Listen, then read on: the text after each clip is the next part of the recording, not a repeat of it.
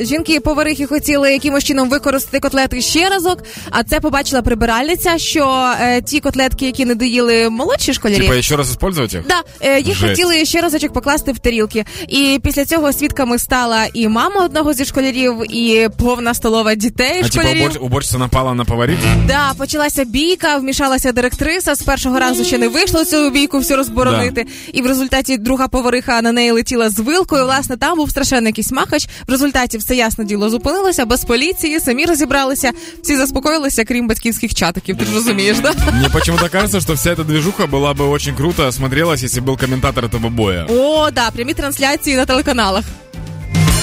Добрый день, с вами Наталья, мама Дениса. Сегодня мы находимся в столовке, где пройдет бой за котлету. Напомним, что речь идет о защите качества питания в школьных столовых. Трибуны заполнены младшеклассниками, повариха и уборщица выступают в словесную перепалку. Видно, видно, что уборщица возмущена несправедливо. Опа, повариха наносит неожиданный удар половником. Уборщица блокирует удар шваброй, производит удушающий мокрой тряпкой. На арене появляется директриса. Она пытается урегулировать конфликт, но не получается. Вторая повариха нападает на нее с вилкой. Директриса уворачивается. И будет ли она вызвать полицию? Нет.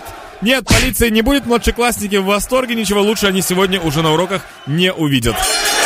Фактично, ця історія буде внесена в книгу рекордів України як перша бійка за багаторазові котлети, але приємно, що хоча б хтось у школах береться так справедливо і так чесно захищати дитяче харчування. Ось е, тепер треба е, придумати премію імені ось цієї прибиральниці. Малачина.